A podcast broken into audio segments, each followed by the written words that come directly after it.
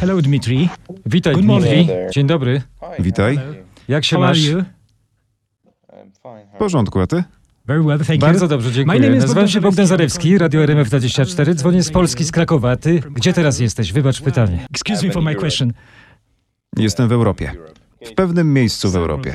Okay. W So, pewnym let's miejscu, start. rozumiem. Zacznijmy więc, Dmitri. My guest Moim gościem jest Dmitri Dmitri Głuchowski, Głuchowski, wybitny rosyjski pisarz i dziennikarz. Witamy w Radiu RMF24. Witam. Uh, I have read- Z wielkim zainteresowaniem przeczytałem nowy zbiór Twoich opowiadań, przetłumaczonych na polski pod tytułem Opowieści o ojczyźnie, Raskazy o Rodinie. Twoje historie to literacka fikcja, ale moim zdaniem są często prawdziwsze niż doniesienia dziennikarzy. Z jakiego powodu wybierasz taką formę zamiast pisać artykuły dziennikarskie? Artykuły dziennikarskie po pierwsze zbyt szybko się dezaktualizują. Jednak jestem również całkiem aktywny, jeśli chodzi o publicystykę. Piszę komentarze. You worked Pracowałeś jako dziennikarz. Zgadza się, byłem dziennikarzem, ale chcę powiedzieć, ogólnie rzecz ujmując, że nieco inny przyświecał mi cel, gdy pisałem opowiadania ze zbioru opowieści o ojczyźnie.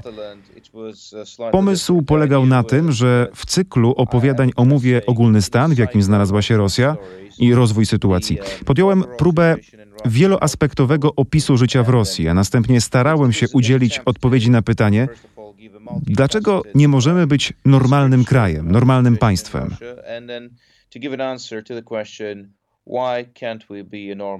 Dlaczego zawsze napotykamy bariery w postaci niezrealizowanych ambicji? Skąd się biorą kompleksy, niewiary w siebie itd., itd.? Przypuszczam więc, że ogólną ambicją tej książki było postawienie diagnozy. Jak to jest być Rosjaninem w Rosji? Chciałem wyjaśnić i spróbować zrozumieć, co dzieje się z moim krajem. Czy po tych wszystkich dziesięcioleciach i stuleciach naprawdę tragicznej historii, gdy torturowaliśmy samych siebie i naszych sąsiadów, mamy jeszcze szansę stać się normalnym krajem? So, No to let's see your przyjrzyjmy się Twojej diagnozie. Opisujesz szokujący kontrast między amerykańską a rosyjską armią w opowieści zatytułowanej Oppenheimer. Rosyjscy żołnierze żyją w piekle na ziemi. Przemoc, narkotyki, ubóstwo, brud, bałagan. A Amerykanie? U nich jest prawo i porządek. Rosjanie widzą na ekranie telewizora, jak prezydent Stanów Zjednoczonych odwiedza jednostkę wojskową. Na ekranie Barack Obama wręczał już prezenty szczęśliwym i dumnym amerykańskim żołnierzom. Amerykańskim wojennym podarki. Czy ta historia jest wyrazem groteskowej przesady, czy prawdziwym, realistycznym obrazem? Realistic picture. No, Zdecydowanie rozkazy o Rudinie to kontynuacja długiej rosyjskiej tradycji politycznego żartu, politycznej anegdoty. Za czasów Stalina z miejsca dostawałeś 10 lat więzienia za opowiedzenie takiego dowcipu komuś, kto potem na ciebie doniósł. Niebawem, tak jak w tamtych czasach, nawet próba krytyki władz w formie satyry politycznej lub żartu będzie groziła prawdopodobnie takim samym wyrokiem więzienia. Jeszcze tego nie mamy w Rosji, ale już mamy taką sytuację, że ludzie są skazywani na 8 lub 9 lat za kratami za samo krytykowanie wojny z Ukrainą albo za mówienie prawdy o Buczy i zbrodniach wojennych popełnionych tam przez rosyjskie wojsko.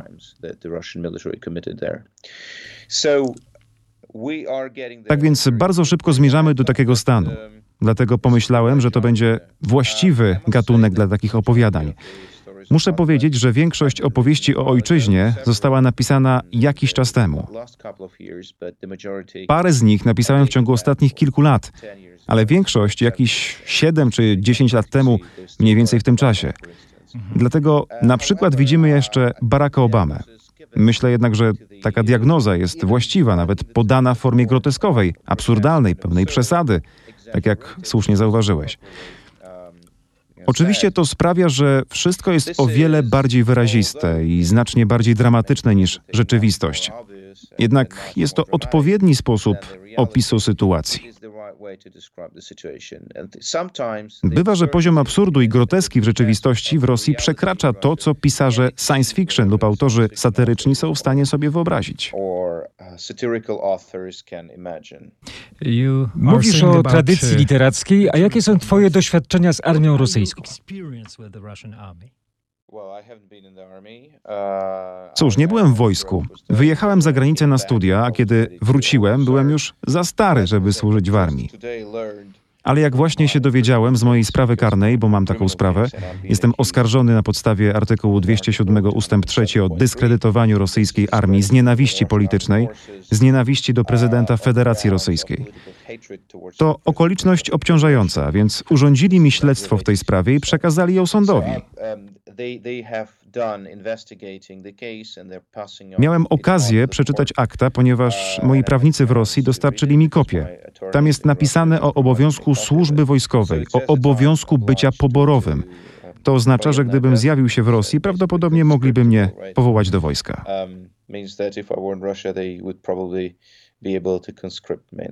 W innym genialnym opowiadaniu pod tytułem Wezwanie, Prizyw, pokazujesz bardzo dziwny sposób doboru kadr przywódczych w Rosji. Elita jest wybierana na przykład z grona mężczyzn, którzy uczęszczali do tego samego przedszkola w dzieciństwie. Kurde, w przedszkolu karmili nas z taką bałandą, prychnął Konstantin Pietrowicz. Czy zawarłeś w tej historii absurd w stylu Mikołaja Gogola, czy Michała Buchakowa, czy jakąś głębszą prawdę?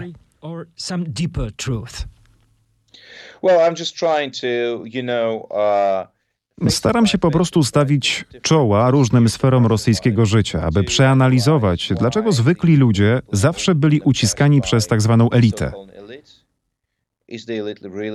Czy elita naprawdę jest tutaj elitą? Dlaczego? Z jakiego powodu władze rosyjskie zawsze muszą przeciwstawiać się zwykłym ludziom i uciskać ich? Dlaczego kłamstwa, propaganda, dezorientowanie i umiejętność szerzenia strachu były zawsze tak ważne dla rosyjskiego systemu politycznego? No cóż, najwyraźniej dlatego, że Rosjanie nigdy nie wybierali swoich przywódców. Rosjanie nigdy nie byli reprezentowani przez swoich przywódców. I tak ktokolwiek dostanie się na szczyt piramidy, zdaje sobie z tego sprawę. A potem boi się utraty pozycji, więc musi otaczać się swoimi kumplami, którym całkowicie ufa. Podobnie działa Putin. To jak mieć wokół siebie zupełnych przeciętniaków z przedszkola, z liceum FSB albo z uniwersytetu. Im gorszy, tym lepszy. Lepiej pasuje do stanowiska, ponieważ on czy ona byliby pozbawieni bezpieczeństwa i bezużyteczni bez ochrony osoby, która ich tam wstawiła. I ta konkretna opowieść pod tytułem Wezwanie, Prizyw, przedstawia tę część rzeczywistości. Musisz znaleźć najpierw najbardziej bezużytecznych ludzi wokół siebie, których znasz i którzy będą ci osobiście oddani, ponieważ oprócz ciebie nie mają nikogo i niczego. So that allows you to, to govern the country uh. I wyznaczasz ich do piastowania najwyższych stanowisk w kraju. W ten sposób można zarządzać państwem bardziej lub mniej efektywnie, ale jednocześnie to całkowicie rujnuje skuteczność rządzenia, bo zamiast merytokratycznych elit masz w rezultacie jedynie bandę bezużytecznych idiotów. I to jest dokładnie to, co dzieje się w Rosji. Oglądasz przemówienie Putina o stanie państwa adresowane do obu izb Parlamentu Federacji Rosyjskiej, a patrzysz na te twarze i nie dostrzegasz na nich śladu intelektu. To okropne, ale jednocześnie bardzo logiczne.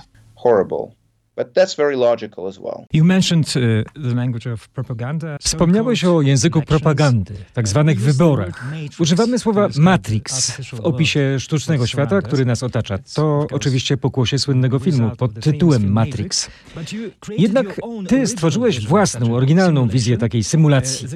U ciebie twórcą takiego symulakrum politycznego jest administrator systemu, czyli sysadmin, który tworzy fikcyjny świat pseudodemokracji w Rosji. Kreuje partie polityczne. Twierdzi, że wszystko wymyśla. Wybory, intrygi, partie.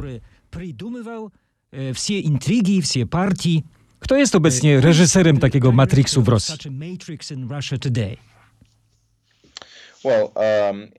Był nim Władysław Surkow, ale wypadł z łask. Doradca Putina. Putin's advisor. Tak, doradca Putina. Cóż, w Rosji jest tylko jeden organ polityczny. Nazywa się administracja prezydenta. To gremium zajmuje się całym zarządzaniem politycznym, a więc poborem do partii, mianowaniem gubernatorów, obsługą codziennych relacji z FSB, a także z oligarchami.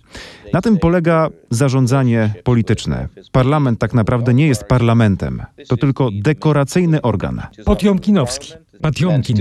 Mhm. Całkowicie potiomkinowski. Organ przeznaczony do symulacji reguł demokratycznych, a przynajmniej woli ludu. Ale to tylko banda bezużytecznych facetów, zupełnie bezużytecznych i pełniących funkcje całkowicie dekoracyjne.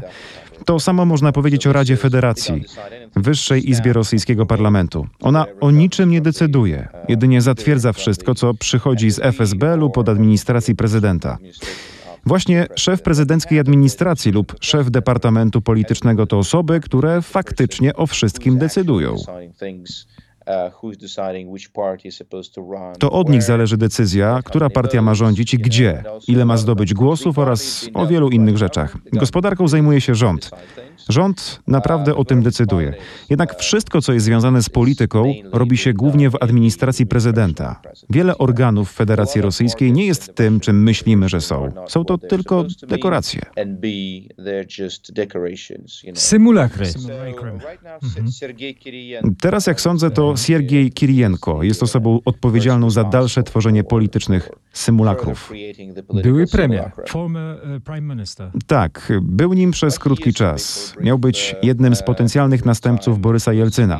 Jednak pojawił się tylko na chwilę i został zapamiętany w Rosji jako kinder niespodzianka. Wiesz, chodzi o to czekoladowe jajko. Kinder Surprise, named after this chocolate eggs, you know. Mm -hmm. Tak. Uh, Wspomniałeś Surkowa. A co myślisz o Aleksandrze Duginie? Uh, Aleksander Dugin, you know, Aleksander Dugin? Wiesz, no nie przeceniałbym jego znaczenia w rosyjskiej polityce. Jest kilku twardych ideologów, którzy czasami, jak się wydaje, mogą wywierać jakiś wpływ. Jednak nadal jestem głęboko przekonany, że rosyjskie władze, w tym Władimir Putin, bez względu na to, co mówi publicznie, nie działają w oparciu o ideologię. Jedyna ideologia. To mieć władzę. Mhm. Tak, to znaczy oni starają się zakryć swoje gołe tyłki ideologią. Ale w rzeczywistości to, co napędza obecną wojnę, to czysty pragmatyzm. Przede wszystkim pozbycie się osobistych kompleksów. Pozwala im to poczuć, że są właściwymi osobami na właściwych miejscach, że są postaciami historycznymi, że zostawią po sobie jakieś dziedzictwo, że budują coś ważnego tak aby następne pokolenie władców Rosji, czyli ich dzieci, jak przewidują, dziedziczyło wszystko po nich. I ta cała niby wyjątkowa rola Rosji w świecie religijnego fundamentalizmu czy konserwatyzmu to bzdury.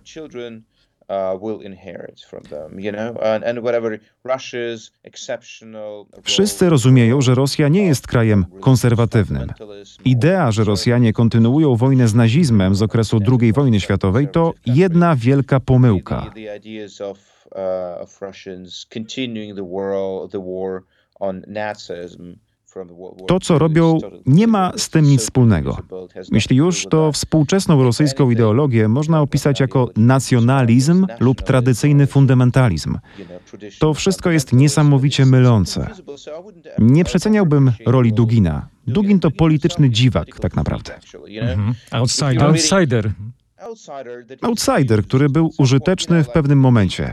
KGB używało w tamtym czasie do swoich celów różne znaczące polityczne postacie, albo postacie bez znaczenia, kiedy to w danej chwili było konieczne, a kiedy już ich użyto, porzucano, wyrzucano. A co sądzisz o śmierci jego córki? Trudno tu wyrokować, ale wiem na pewno, że do chwili obecnej wszystkie morderstwa polityczne w Rosji były dyrygowane i przeprowadzane jedynie przez FSB lub KGB i ich poprzedników.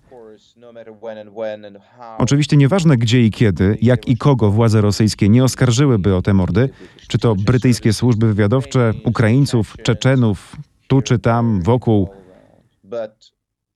Na końcu i tak się okazywało, że zostały one przeprowadzone przez rosyjskie polityczne służby specjalne. Więc jeśli w tym konkretnym przypadku córki Dugina dowiemy się, że zabili ją Ukraińcy, byłbym zaskoczony. Zazwyczaj były to bowiem kombinacje zaplanowane i wykonywane przez rosyjską policję polityczną, FSB lub KGB. KGB. Wróćmy do Twoich opowieści, tak a propos KGB. Bardzo podobają mi się Twoje opisy rosyjskiego krajobrazu. Są jednocześnie bardzo precyzyjne i metaforyczne. Oto przykład. Początek historii Prawo na telefon. Niebo nad Moskwą było intensywnie granatowe. Pod tym magicznym kloszem zdawało się, że całą stolicę przykrywa gigantyczna niebieska czapka NKWdzisty z czerwonym otokiem. Ilu Rosjan może mieć takie skojarzenie, że żyją pod czapką czekisty?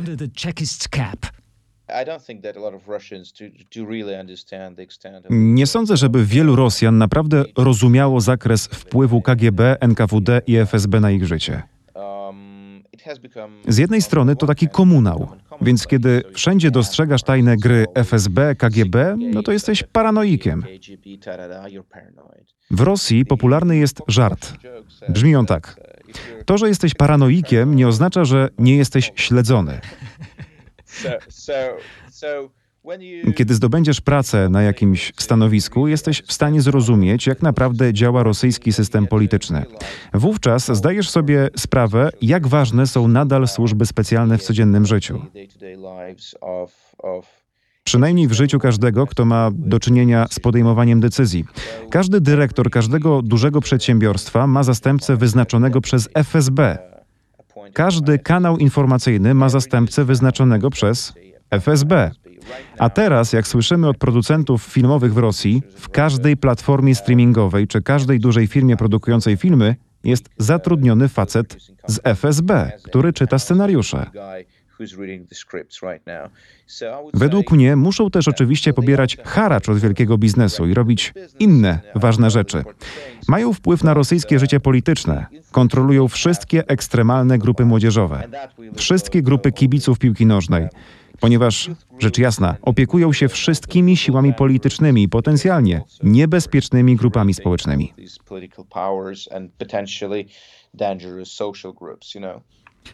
Możemy więc powiedzieć, że istnieje tajne centrum władzy. Czy w Rosji działa głębokie państwo, Deep State? W jednej z opowieści opisujesz działalność dziwnej paramasońskiej loży w Rosji. Paramason Lodge in Russia. Powiedziałbym, że FSB w obecnej sytuacji odgrywa rolę porównywalną do Opus Dei lub jezuitów w dawnych wiekach.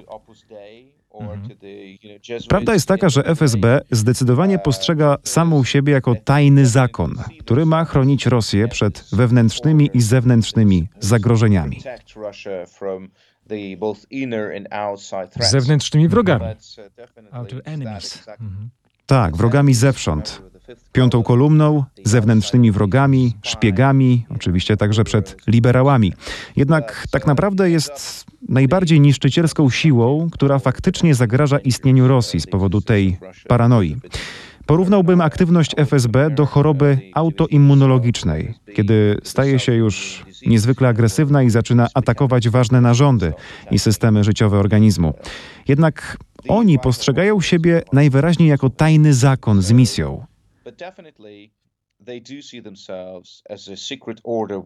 Mają niemal nieograniczone zasoby, zarówno finansowe, jak i te związane z monopolem na przemoc. Poza tym nie są odpowiedzialni przed nikim oprócz Władimira Putina. Tak więc wszyscy wiedzą, że to jest bardzo niebezpieczne przede wszystkim dla Rosjan i dla Rosji, jak sądzę. Masz e, dar przedstawiania złożonych problemów w postaci wyrazistych obrazów, metafor. Dziękuję. Na przykład nowela zatytułowana Karmienie tajskich sumików. Czy mógłbyś zachęcić naszych słuchaczy do przeczytania tej historii? Nie chcę zdradzać treści, nie spoilerujmy, jednak opisz na czym polega to karmienie ryb i dlaczego niekoniecznie chodzi tylko o ryby. Karmienie ryb w Tajlandii polega na tym, że stajesz na swego rodzaju moście na terenie hotelu. Zaczynasz rzucać jedzenie, a one wyskakują z wody, otwierając pyszczki. Nie wiem, jak one oddychają, ale najwyraźniej oddychają świeżym powietrzem, tylko po to, żeby coś zjeść. I aż roi się od nich pod mostem, kiedy przychodzisz je nakarmić. I tak w zasadzie wygląda karmienie lokalnych elit w Rosji. Prezydent gdzieś przyjeżdża i jakby błogosławi lokalnych działaczy. Tak to już było przed wojną, a także przed wybuchem pandemii COVID. Rzeczywistość się zmieniła i staje się bardziej dramatyczna i tragiczna, mniej humorystyczna. Więcej w niej dramatyzmu, jak już powiedziałem. W tamtym czasie prezydent przebywał w jakieś miejsce i wszyscy lokalni urzędnicy, elity, oligarchowie i ministrowie, wszyscy spieszyli się, by go powitać, ponieważ to on rozdawał pieniądze z Moskwy.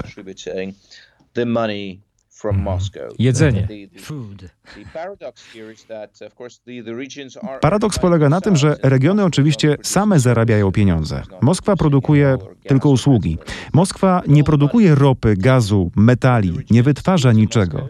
Wszystkie pieniądze są zabierane z regionów do Moskwy.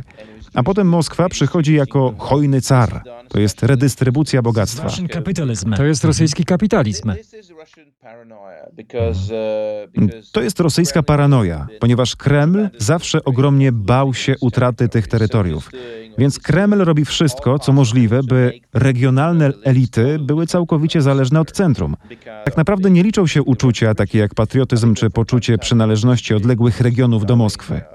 Sądzę, że nawet Władywostok, całkowicie rosyjski region, od czasu do czasu rozważa oddzielenie się od Rosji, ponieważ bycie częścią Rosji sprawia tam więcej kłopotów niż przynosi korzyści.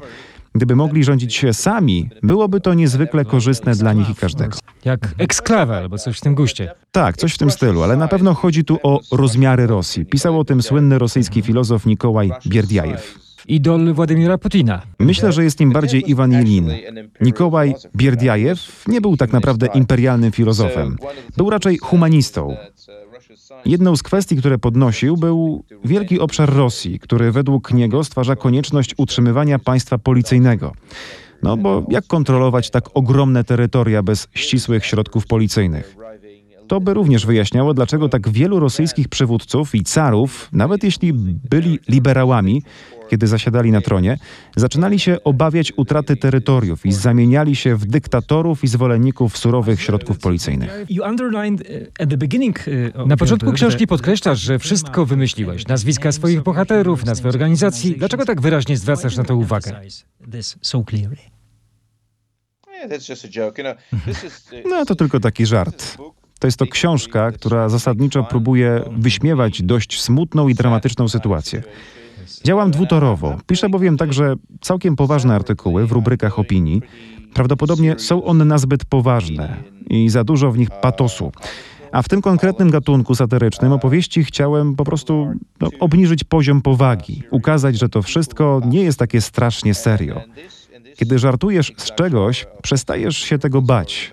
A jeśli cały czas opisujesz, jak straszliwy, potężny i przerażający jest reżim Władimira Putina, no to stajesz się jakby bezradny.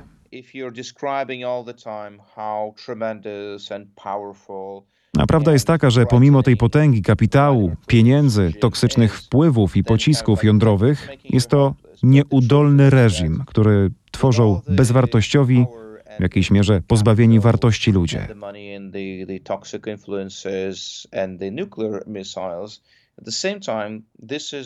Jedyną ich zaletą jest całkowita lojalność wobec samego Władimira Putina.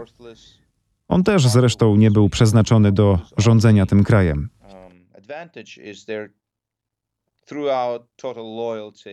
Został mianowany, ponieważ prawdopodobnie uważano go za sterowalnego. Tak więc bynajmniej nie z powodu jego wielkich talentów został mianowany do rządzenia krajem, ale dlatego, iż wyobrażano sobie, że można nim samym zarządzać. Mhm. Stąd ten cały pomysł, aby on sam wyznaczał ludzi, którzy są lojalni. To jest gwarancja bezpieczeństwa na takim stanowisku. To pozwala zachować wszystkie pieniądze, które się ukradło podczas sprawowania władzy. To właśnie to, co tak naprawdę wiedzie kraj na zatracenie. Tylko niesamowite bogactwo, naturalne bogactwo Rosji, wyuczona bezradność. Tolerowanie tego stanu przez ludzi bez względu na to, jak duża jest liczba ofiar. Pozwala rosyjskim władcom na wykorzystywanie naszego narodu i naszego kraju. Pozwala to także na nadużycia wobec naszych sąsiadów i nieustanne rządy bezużytecznych i bezwartościowych reżimów, na które zdecydowanie nie zasłużyliśmy. Twoje aluzje są bardzo czytelne. Przeczytałem w Twoim opowiadaniu zatytułowanym. Co poradzisz, Kuda jego E, Tors bohatera był obnażony. Za jego szerokimi plecami czujnie strzygł uszami wierny, gniady wierzchowiec. Widzę Putina. Putin. Tak, oczywiście. Nie mieliśmy innego przywódcy przez ostatnie, ile to już, 24 lata? I myślę, iż fakt, że rządzi nami od tak dawna, nie osiągając niczego konkretnego, był jednym z głównych bodźców do rozpoczęcia wojny. Zastanawiam się nad tym, z kim on się porównuje. Na pewno nie porównuje się do Emmanuela Macrona. Z pewnością nie do Angeli Merkel. Oni wszyscy przychodzą i odchodzą. Nie porównuje się też z Olafem Scholzem. Oni pojawiają się i znikają, nic nie osiągając. On wobec nich ma swego rodzaju kompleks wyższości. Kolejny Europejczyk wybrany, a tym samym bezbronny przywódca przychodzi i odchodzi. Odejdzie na zawsze. Nie, Putin porównuje się do swoich poprzedników. Do Breżniewa? Breżniew. Do Breżniewa? Może, ale na pewno do Stalina, do Lenina, do największych facetów, którzy zapisali się w historii, mimo że tak naprawdę byli ludojadami, byli kanibalami. On myśli, że stoi w jednym rzędzie z Piotrem Wielkim, Katarzyną Wielką, a potem ze Stalinem, Leninem i Gorbaczowem. To jest jego układ odniesienia. A co zrobił Gorbaczow? Stracił wszystkie zdobycze, które Rosja zgromadziła na przestrzeni wieków. Co zrobił Jelcyn? Nic nie wskórał, żeby to odzyskać. I był pijakiem. Więc Putin czuje do niego rodzaj pogardy. Natomiast Piotr Wielki rozszerzył terytorium Rosji, a Katarzyna uczyniła kraj silniejszym. A ja, Władimir Putin, co mam na swoim koncie po prawie 25 latach sprawowania władzy, po ćwierćwieczu, rządząc dłużej niż wielu rosyjskich władców? Jak ja zostanę zapamiętany? Jakie dziedzictwo pozostawię po sobie? Jeśli Ukraina z powrotem padnie do moich stóp, jeśli to samo zrobię z Białorusią, jeśli zjednoczę te słowiańskie, no przynajmniej te słowiańskie kraje, a potem odizoluję się od zachodnich wpływów i sprzymierzę się z Chinami, to jest to jakiś wielki, pieprzony, strategiczny cel do osiągnięcia. To jest ten wyznaczony azymut. Tak, weźmy rozwód z Zachodem, ale Zachód będzie zależny od nas. A potem weźmy sobie to, co nasze, już na zawsze, a potem dostosujmy się do Chin. Będziemy importować całą technologię i pieniądze. To dostaniemy od Chin i Chiny będą nas potrzebowały, ponieważ mamy te wszystkie bogactwa naturalne i zasoby. To jest ta cała logika. A potem Władimir Putin zostanie zapamiętany na zawsze jako facet, który ma na swoim koncie te historyczne osiągnięcia.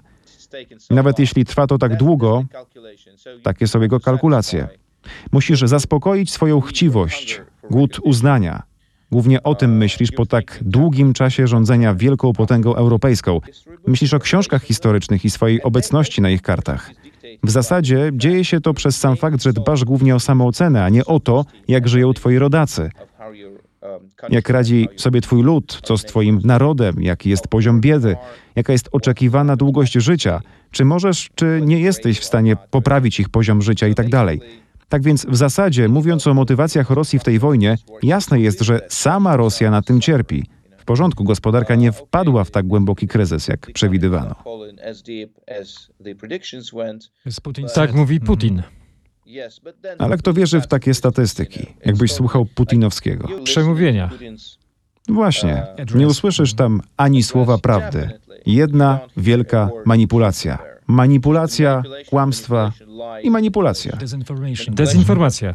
Dezinformacja, prostackie kłamstwa, symulacja konstruowania i rekonstruowania nowej rzeczywistości. Maskirowka? Jak maskirowka? To nawet nie jest maskirowka, totalne zastępowanie czerni bielą, a bieli czernią, a potem wymagasz, aby ludzie w to uwierzyli, bo jeśli nie, to zostaną surowo ukarani. Wmawianie, że my nie rozpętaliśmy tej wojny. Próbowaliśmy ją zakończyć. To są takie bzdury, tak niesamowite. I cały świat o tym wie. W Goebbels. Józefa Goebbelsa. Całkowicie, całkowicie. Używa się gebelsowskich narzędzi, instrumentów i retoryki. Niewiarygodne. Ponad 70 lat po rozpadzie nazizmu w jednej chwili. Zdecydowanie ta dzisiejsza Rosja, Rosja Putina, wymaga denazyfikacji i demilitaryzacji, czyli dokładnie tego, czego Putin domaga się od Ukrainy.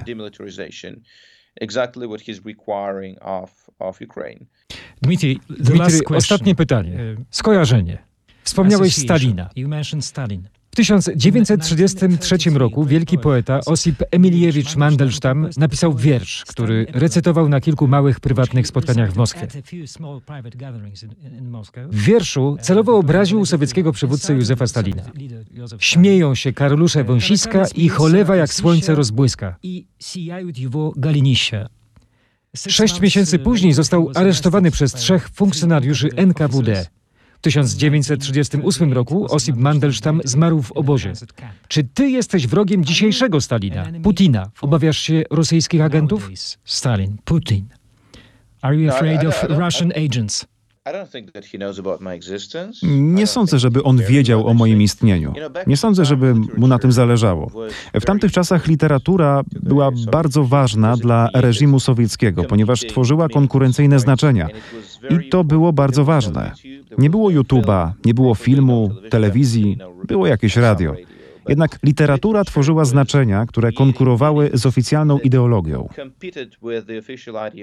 Nie sądzę, aby literatura miała obecnie tak duże znaczenie w Rosji dla Rosjan, zwłaszcza dlatego, że nie ma aż tak dużego zasięgu. YouTuberzy prawdopodobnie mają takie znaczenie, ponieważ konkurują z państwową telewizją. Czy boję się rosyjskich agentów? Cóż, wiesz, na codziennym poziomie mojego życia nie podejmuję żadnych szczególnych środków ostrożności i nie poddaję się paranoi. Nie myślę o tym, że jestem śledzony, jednak zdaję sobie sprawę, że moje telefony mogą być inwigilowane, że w zasadzie władze wiedzą, gdzie jestem. But I, I do recognize the possibility that my, uh, let's say, phones are being tracked, and then basically the authorities know where I am. And Mieszkasz gdzieś w Europie. Mieszkam w Europie, tak, żyję w Europie i zdaję sobie sprawę, że oni wiedzą bardzo dobrze, gdzie jestem. Czytam, jak już powiedziałem, akta mojej sprawy karnej, która została skierowana do sądu i prawie na pewno oni wiedzą, gdzie jestem, gdzie spędzałem czas. Ciągle przekraczałem granice, wiedzą o moich lotach, śledzą mnie od jakiegoś czasu. Zauważyłem, że trochę uwagi poświęcają mi rosyjskie służby specjalne i władze. Powtórzę jednak, jeśli ciągle o tym myślisz, stajesz się paranoikiem, a to nie pozwala ci na normalne życie, takie, które chcesz prowadzić. Myślę, że każdy powinien robić to, co uważa za ważne i po prostu liczyć na lepsze czasy. And um, just count on the better. Mówiłeś o sile literatury. Ty dajesz nam tę moc dzięki swojej wielkiej literaturze, swojemu postępowaniu i charakterowi. Dziękuję bardzo za Twoje książki i za nasz wywiad. Wielkie dzięki, Dmitri. Uważaj na siebie. Goodbye. Take care. Dziękuję bardzo, do widzenia.